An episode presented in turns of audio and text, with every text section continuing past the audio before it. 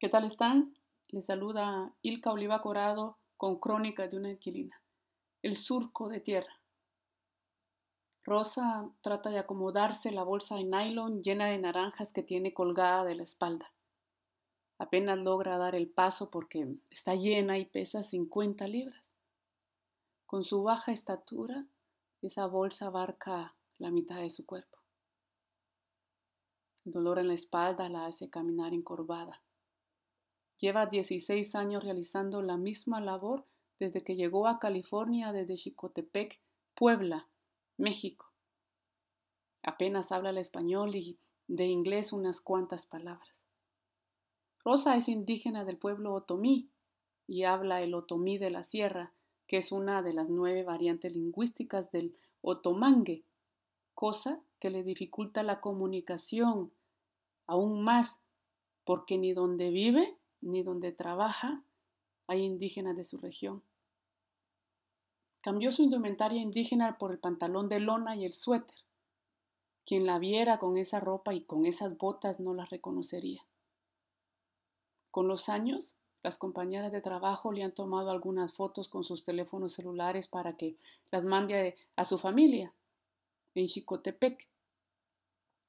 Allá se han admirado de lo cambiada que se ve usando ropa de hombre mestizo, le dice su mamá.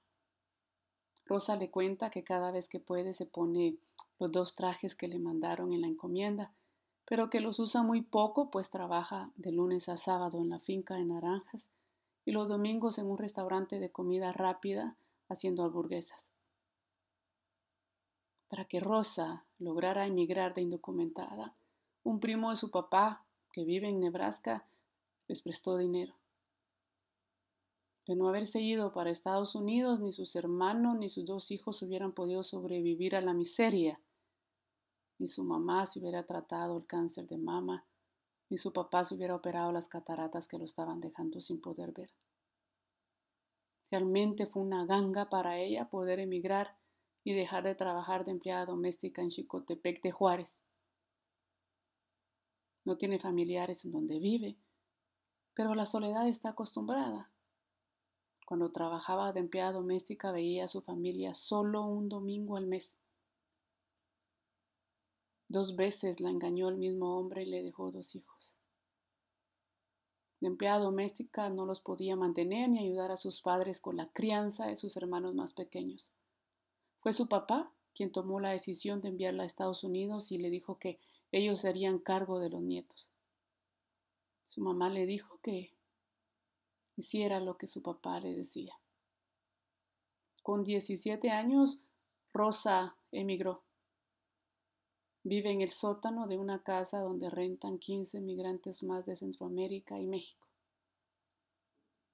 Y Honduras es un muchacho que tiene una cintura más pequeña que la más delgada de sus amigas.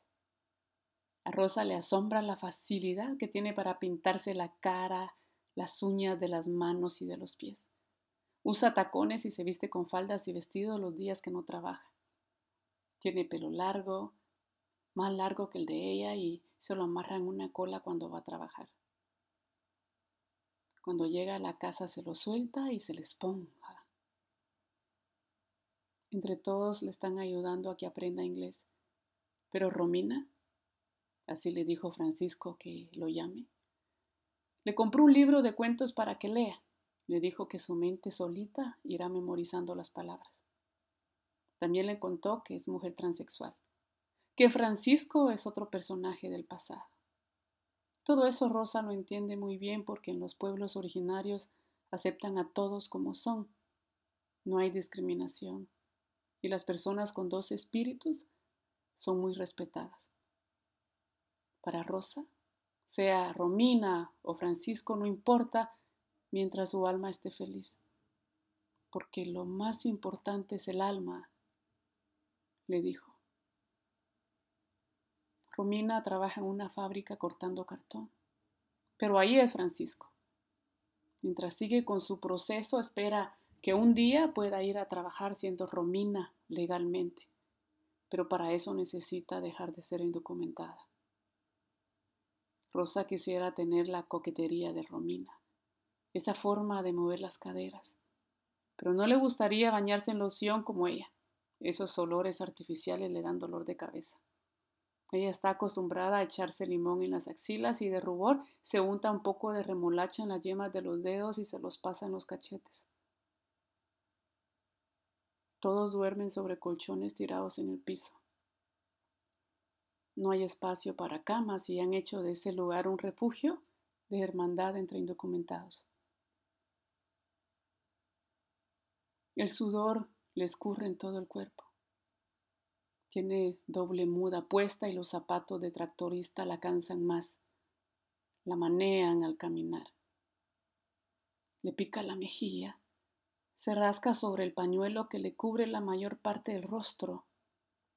No la deja respirar con tranquilidad y se sofoca más con ese calor infernal de California, pero tiene que usarlo porque le ayuda a prevenir infecciones causadas por los fertilizantes y, pesticidas también para cubrirse el sol, las serpientes que caen de los árboles a cada rato, de las hebras que andan en las partículas del aire y le causan inflamación, y los lentes plásticos para cubrir sus ojos del polvo.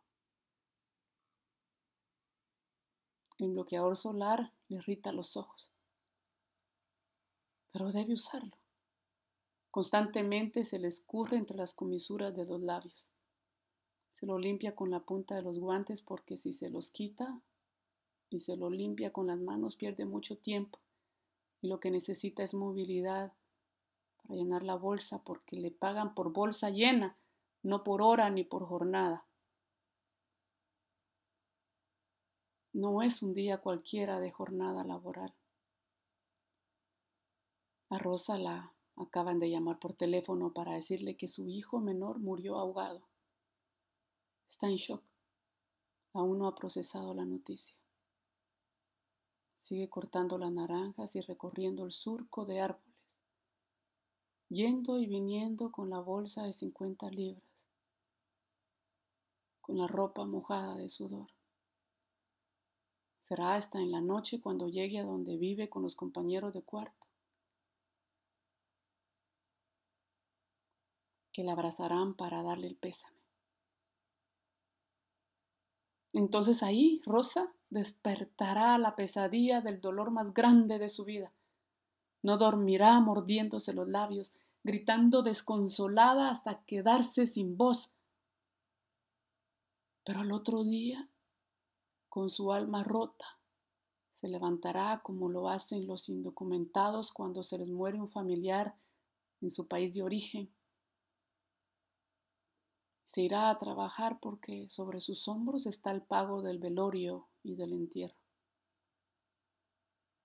Por videollamada bajo un palo de naranja, trabajando en los surcos, verá el entierro de su hijo. Rosa sabe que es solo una más de los millones que viven el dolor de la distancia, la ausencia y el adiós. La carga de Rosa ha dejado de pesar 50 libras. Ahora es descomunal porque le arrancaron el alma de Tajo. Rosa se sienta en el surco de tierra y acaricia la superficie con la yema de sus dedos. Mientras sostiene el celular en la otra mano, viendo el entierro de su hijo, agarra un puño de tierra y hace el gesto de echarlo sobre el ataúd. Solo el surco sabe lo que pesa la carga de cada jornalero y cuántos, como Rosa, a través de los años, han sentido el mismo dolor.